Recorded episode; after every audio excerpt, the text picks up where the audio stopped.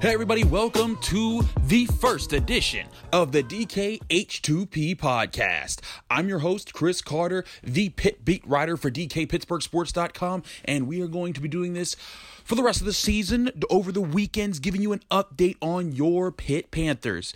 Now, I understand we're starting this on a tough one, but I'm going to help you get through it, Pitt fans. It was a rough one. Pitt drops its first loss of the season, 30-29 to NC State in tough fashion. We're going to make sense of the loss in this game, going over some of the highs, the lows, because it was just one of those typical weird Pitt losses, wasn't it? This was supposed to be the year that Pitt figured everything out, that they at least, their defense was elite enough to carry them in the biggest moments when was absolutely needed, so that their offense, which admittedly wasn't going to be strong this year, but that their offense wouldn't have to put the team on its back to win a lot of games. But here we are, and the offense actually showed up, or rather, Kenny Pickett actually showed up, and the defense fell apart late. Now, I wrote a whole game story on this that you can read on DKPittsburghSports.com, so do that at your leisure. It's up there with my full film analysis, quotes, we talked to Narduzzi, we talked to Kenny Pickett, we talked to Patrick Jones, we talked to Jimmy Morrissey. We got all the stuff for you there. But this is to help you out, Pitt fans, because it's a tough one. A lot of people thought that Pitt was going to have a victory Sunday here, and especially on a Sunday where Steelers fans don't get to watch their Steelers play because the Titans have several players that are still testing positive. So it's a rough one, and let's get into this loss. First and foremost, NC State was supposed to be another team that Pitt handled.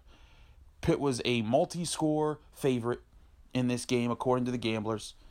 A lot of people were thinking, and even myself, I'm sitting there like, I'm not a sports gambling guy, but I'm never taking Pitt in football by multiple scores in anything, unless it's Austin Peay. And sometimes even if it is Austin Peay, because we've seen those years with Youngstown State. But this year was looking different. That first game against Youngstown State, they put up 6 straight touchdowns. Shutout, 55-0, biggest win in Narduzzi's career at Pitt, biggest win they've had, and they faced plenty of those of the FCS schools that they should always stomp on, and they've struggled with them. I think that now they're now 18-1 against them, but still, that was a good sign. Syracuse, yes, the offense struggled, but the defense was magnificent. They gave up one big play, and that was it. Louisville was supposed to be the first real test of the season, their first ranked opponent that they beat since they beat Central Florida the year before, and the first time that the program was ranked and beat another ranked team since 2003. So many signs to say, hey, maybe this is the year that they turn the corner. And this loss puts a huge dent in the argument of any Pitt fan who wants to say that right now. And I'm right with you. I'm a Pitt alumnus. I went to Pitt Law, proud graduate. But this is a sign that says, hey, you know what? This program, forget all that. This team has to focus on who they are right now. But they've got to regroup and fast. The game starts off with a huge play, and Pitt fans had the nerve to think maybe, just maybe, this could be a comfortable win. Second play of the game, Kenny Pickett hits Jordan Addison for a 75-yard bomb. It was a busted coverage that Pickett saw from the jump. He threw it up. Addison caught it, walked into the end zone. Everything was looking good. And then NC State answered right back. They marched right down the field, and that was a humbling moment, because then it was like, oh gosh, this team actually not just moved the ball, but scored. And then they would score the next 2 times with a 39-yard field goal and then a 35-yard bomb to Emeka Emezi, who bullied Pitt's secondary for most of the game. He finished the game strong.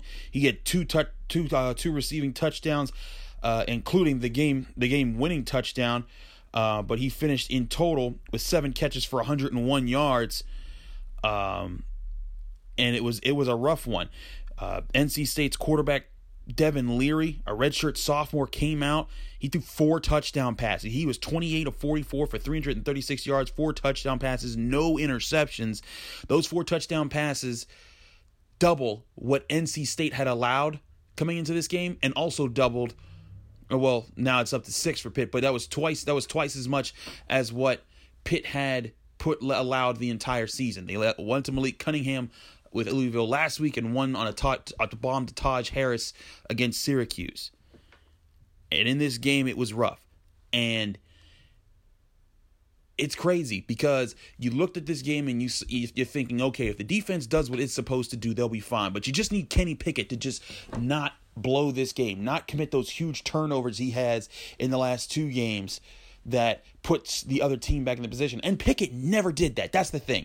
Pickett showed up. He balled out. He had his 411 yards most of his career. 22 of 39, 411 yards, one passing touchdown. Also led Pitt in rushing, which is another problem we're going to get into. Led Pitt in rushing with 40 total yards, two touchdowns. Vincent Davis also had 40 yards, but on 15, and both had on 15 carries. But still, you want your running back to be running more than your quarterback. But when you look at this loss, where does it come down to? You could point to several things, and that's the thing with Pitt. You can always point to several things when you see these types of losses. Whether it's the defense blowing a coverage in the middle of the field and late in the fourth quarter, because the early scores, they happen. You get caught off guard. But in the fourth quarter, giving up two touchdown passes, over the last three games, they had only given 3 points up in all of their second halves. Only one field goal over three games where they in the second half was an astounding number. And NC State said, we don't care. Like Mike Tomlin said this week, we don't care about what your pedigree is. They marched right down the field. I believe it was Carrie Angeline, the tight end for NC State. He walked right up the middle of the field, and it looked like, I believe it was Brandon George, who was running with him for a second, then stopped and looked behind him and saw that there was no safety there. Somebody was late. A breakdown in communication. The very things that Pitt said that they needed to clean up going into this game. Each game that they've given up one of those really big type of plays. Against Syracuse, it was the touchdown to Taj Harris where Jason Pinnock looked back and saw no safety was behind him, and that was the lone touchdown pass that they gave up in that game. If it was Louisville, it was the 75-yard Javion Hawkins run that put Louisville right back in it after Pitt went up multiple scores. But in this game, when it's coming down the line, this is where Pitt's defense had to make a stand, and they didn't. Now, we're going to get into some of the preparation points and the talking points for the coaches in just a little bit here in the next segment. But the bottom line is that this was supposed to be a chance for Pitt to make a statement and just say, even if they won by just 1 point, even if they flip that score and someone wants to say, oh, well, they only won by one, who cares? That would have been a who cares moment. They're 4-0. Though this was supposed to be a statement like last week. The way that if Pitt had lost that game, everyone would have said same old Pitt in that last game. This was a game to prove it once again, because that's the thing. They have to be consistent if they want respect.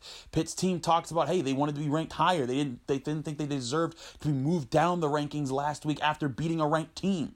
But then when you lose these type of games, as the program is known for losing, it's hard to sit on that foundation and make any argument in that fashion. And especially when your offense drives down the field, takes up over 6 minutes of time in the fourth quarter, leaves your opponent with 1 minute and 38 seconds to score against your defense that led the nation in sacks, that had the best rushing defense, that was creating turnovers at a good clip. They marched right down the field on Pitt's defense, hitting them up all over the place.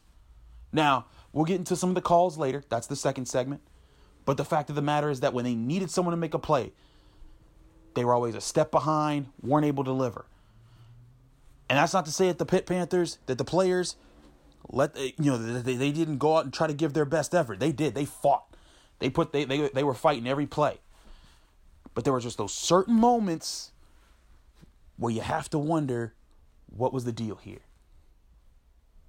And of course, end of the game, a perfect back shoulder throw to Emezi from Leary closes it out. Jason Pinnock, who has been the best cornerback for this team through four games, there was nothing that he could do. He was in an impossible position because of the things that happened leading up to that. So what happened leading up to that? We'll get into it right after this.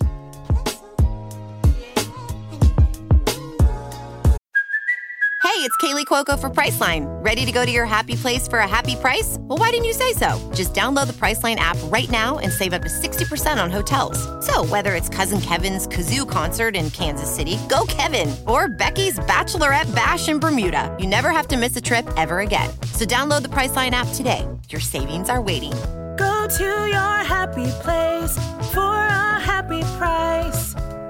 Go to your happy price, Priceline. We're back here on the DK H2P podcast. I'm your host, Chris Carter.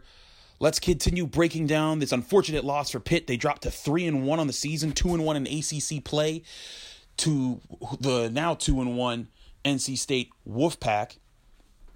Now, of course, a huge talking point of this game were the penalties. Pitt took 13 penalties for 125 yards. That off the top, when you read that as a person just looking at a box score, first thing that comes to your mind, you know what the word you're going to say. You don't have to even need me to say it, but I'm going to say it anyways. Undisciplined. You're going to say undisciplined. Now, some of those, I completely agree with that sentiment. In the first half, they gave up, or they committed 5 offsides penalties. NC State came in with a plan of using hard counts and claps from the quarterback to try and fool Pitt's defensive front, which was featuring 2 very young defensive tackles. One was redshirt freshman Kalijah Cansey, who I believe committed 3 of the offsides penalties. But they were using those hard counts to get Pitt to jump off sides and give NC State free yards. And it kept working. And yes, we could also say that part of that is doable now because these stadiums are empty and there's no crowd. And I don't hear none from you guys in the back over there. They're saying, "Oh yeah, Pitt's crowds are always empty. Get out of here. We're not talking to you." We're talking about how this defensive front, they were neutralized by this plan of attack. Patrick Jones said it after the fact. Narduzzi said it after the fact. They were talking about it after the game. And again, you can read my article and my game story talking about it. But saying how they came in with a plan. They knew that NC State would try to slow down their pass rush somehow. And it started with Devin Leary, their quarterback, dinking and dunking, hitting short passes here, short passes there, you know, trying to get the ball out quickly. But then as the game went on, it worked because then Leary was able to target down the field and the pass rush wasn't getting home. It became a problem. And Pitt couldn't get the jump start, the aggression that it normally shows in these moments. Normally you see Pitt take over. Normally you see the defense, well, when I say normally, I'm saying the defense over the last 3 games. The defensive front, when they needed to rise up against Syracuse, against Louisville, I'm not even bringing up Austin Peay, but against those 2 teams, in the second half, when push came to shove, they were rising up. And I'll say this, they did rise up in the second half. NC State was 6 of 9 on third downs in the first half. They only converted 1 third down in the second half. And I can tell you, Pitt definitely did some halftime adjustments to bring that back. Because I saw the first thing out of the locker room when they're coming onto the field and I'm sitting there, I'm eating my lunch and I'm watching from the press box. I see Coach Charlie Partridge, the defensive line coach and an assistant head coach. He takes all the defensive linemen and he lines up each of them two by two. And he puts the ball on the ground and he's having them work on the classic fire off drill. And the whole goal is that he's going to give hard counts. He's going to give fake counts. He had other players clapping just like NC State was clapping to try and get them to jump. But those guys aren't supposed to move until the ball moves. That is the rule on all levels of football, from peewee to high school to college to pros. Now, sometimes things like that get lost when the game gets bigger, like college football does. But the point is that has to be something that they're prepared for coming into the game. Now, obviously, they made the adjustment, but in making the adjustment, they lost that aggression. Pitt only got 2 sacks on the game. Pitt's pass rush is supposed to do better than that. They have to do better than that. This secondary, though talented, Paris Ford's a good safety. Pinnock is a decent cornerback. Marcus Williams shows some promise.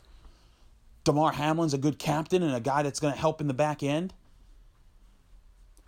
But when you look at that group, they're not the haymakers of the defense. They're not the guys that are going to carry your team through the victory. They're going to come in and take advantage of the fact that the defensive line is creating so much pressure that they can be aggressive. But when they're being aggressive the entire game and the other team's quarterback can just sit and watch them be aggressive and say, okay, when they're aggressive, they're showing their cards. Now I know where I can beat them. That's what started to happen in this game. The defensive front never getting home, and Leary was able to sit back and say, that's where I'll take. I'll go this way. I'll go that way. I'll figure out which weakness I want to exploit. And that's what happened. This isn't a Pitt defense with Darrell Revis in the secondary right now. Paris Ford's a good safety, a very good safety, and he should go high in this draft. And Jason Pinnock is a good corner. I think he's a really good physical corner. I like a lot of things he does, and I like the attitude of Marquise Williams. Even when he got pushed off on by Emezi for his touchdown, because we're going to talk about those penalties in just a second. Don't worry, I know Pitt fans, you want to talk about them. But even with those penalties, I saw him fighting every single play. He was fighting to get position, still battling, even with some of the questionable calls. Now, some of those questionable calls, the offsides penalty, that's one thing. And there were a couple pass interference calls that were legitimate. There was one, I think, in the fourth quarter where there was a holding call. The guy did grab his jersey. The first pass interference to Hamlin, he didn't make contact, but he did reach up to the sky without looking for the ball. That's against the rules.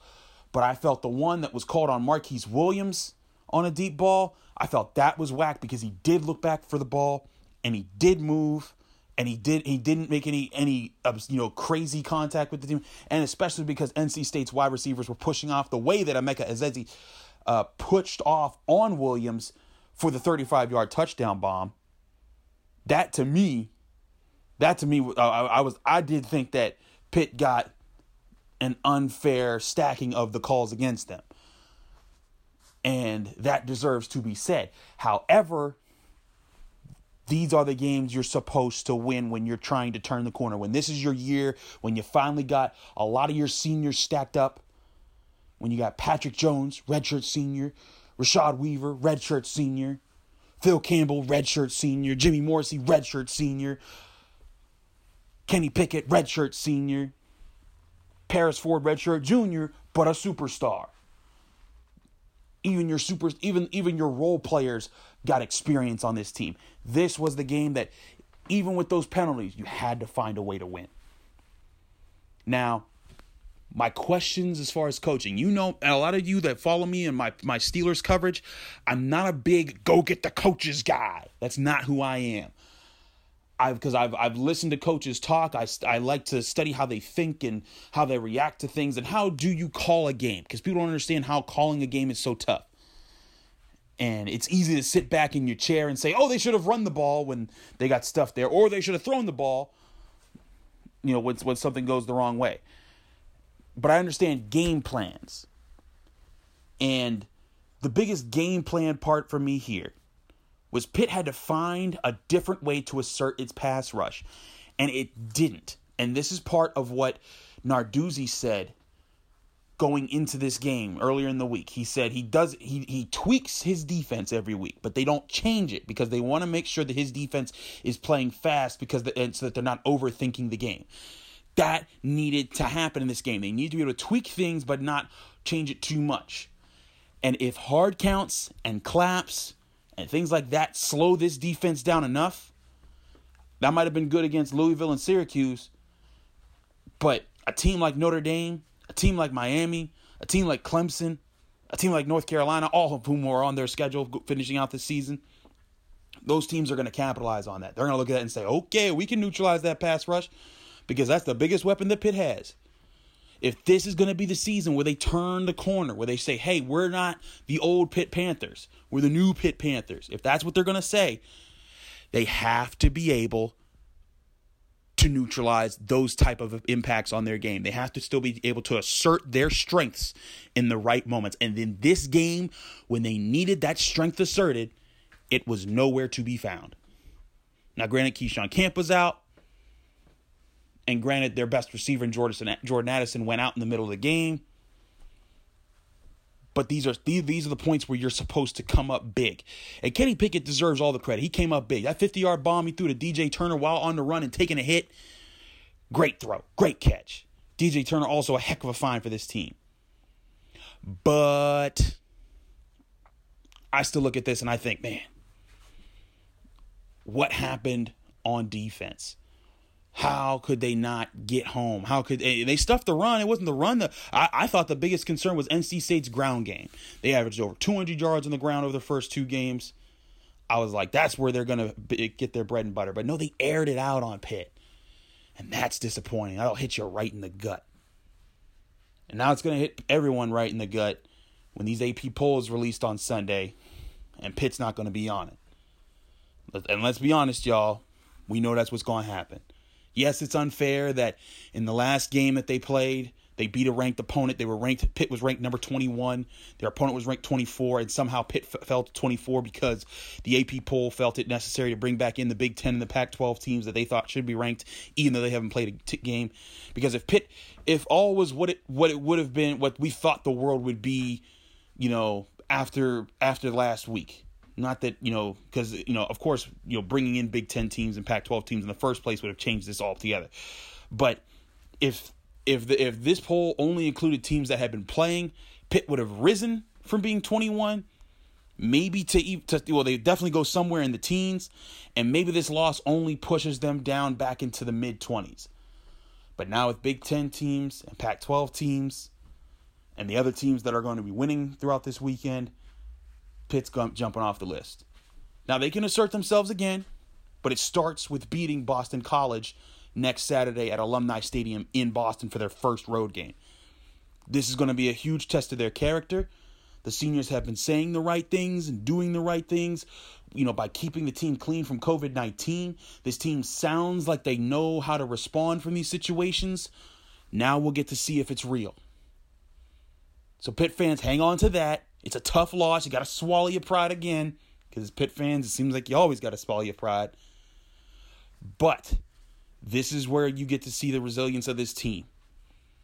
If what Jimmy Morrissey and Patrick Jones and Damar Hamlin and Rashad Weaver and Phil Campbell and all these players have been saying the same exact messages that we've heard from Narduzzi, that we've heard from Randy Bates, that we've heard from Mark Whipple, that we've heard from Andre Powell and Charlie Partridge and this entire coaching staff, if those things are accurate, if they really believe those things that they're being able to parrot and say, because they're and showing that this is the messages are getting through the program, if they really believe in those messages, they will bounce back and play much better and win against Boston College. And then they can start looking at the big opponents, because they'll have Miami on their schedule in Miami the very next week. But it all starts with bouncing back against Boston College.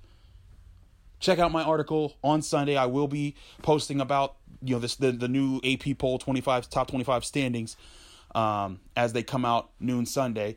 And then of course, Narduzzi will be speaking on Monday, which I'll have a full article about then on DKPittsburghSports.com. But thank you for listening to the first edition of the DK H2P podcast. 5 numerals, all important to us because we love DKPittsburghSports.com and we love H2P. Hail to Pitt Panthers. If you're enjoying the show, please subscribe to our podcast platform on the DK Podcast Network. We have DK Steelers Podcast, DK Pirates Podcast, DK's Daily Shot, where he covers everything. We've got Noah's No Doubters. If you want Noah Heil's gambling expertise, we have his Down Memory Lane, which has a full interview with LaVon Kirkland, the former Steelers linebacker, the big 9-9. That's on the network. You can subscribe to it on Apple, Spotify, Stitcher, anywhere podcasts are hosted. And please leave us a 5-star review with a positive comment. Doing so really helps out the platform. Again, I'm Chris Carter. You've listened to the first edition of the DKH2P podcast. I'll be back in your ears next week talking more and recapping how they perform after Boston College. See you then.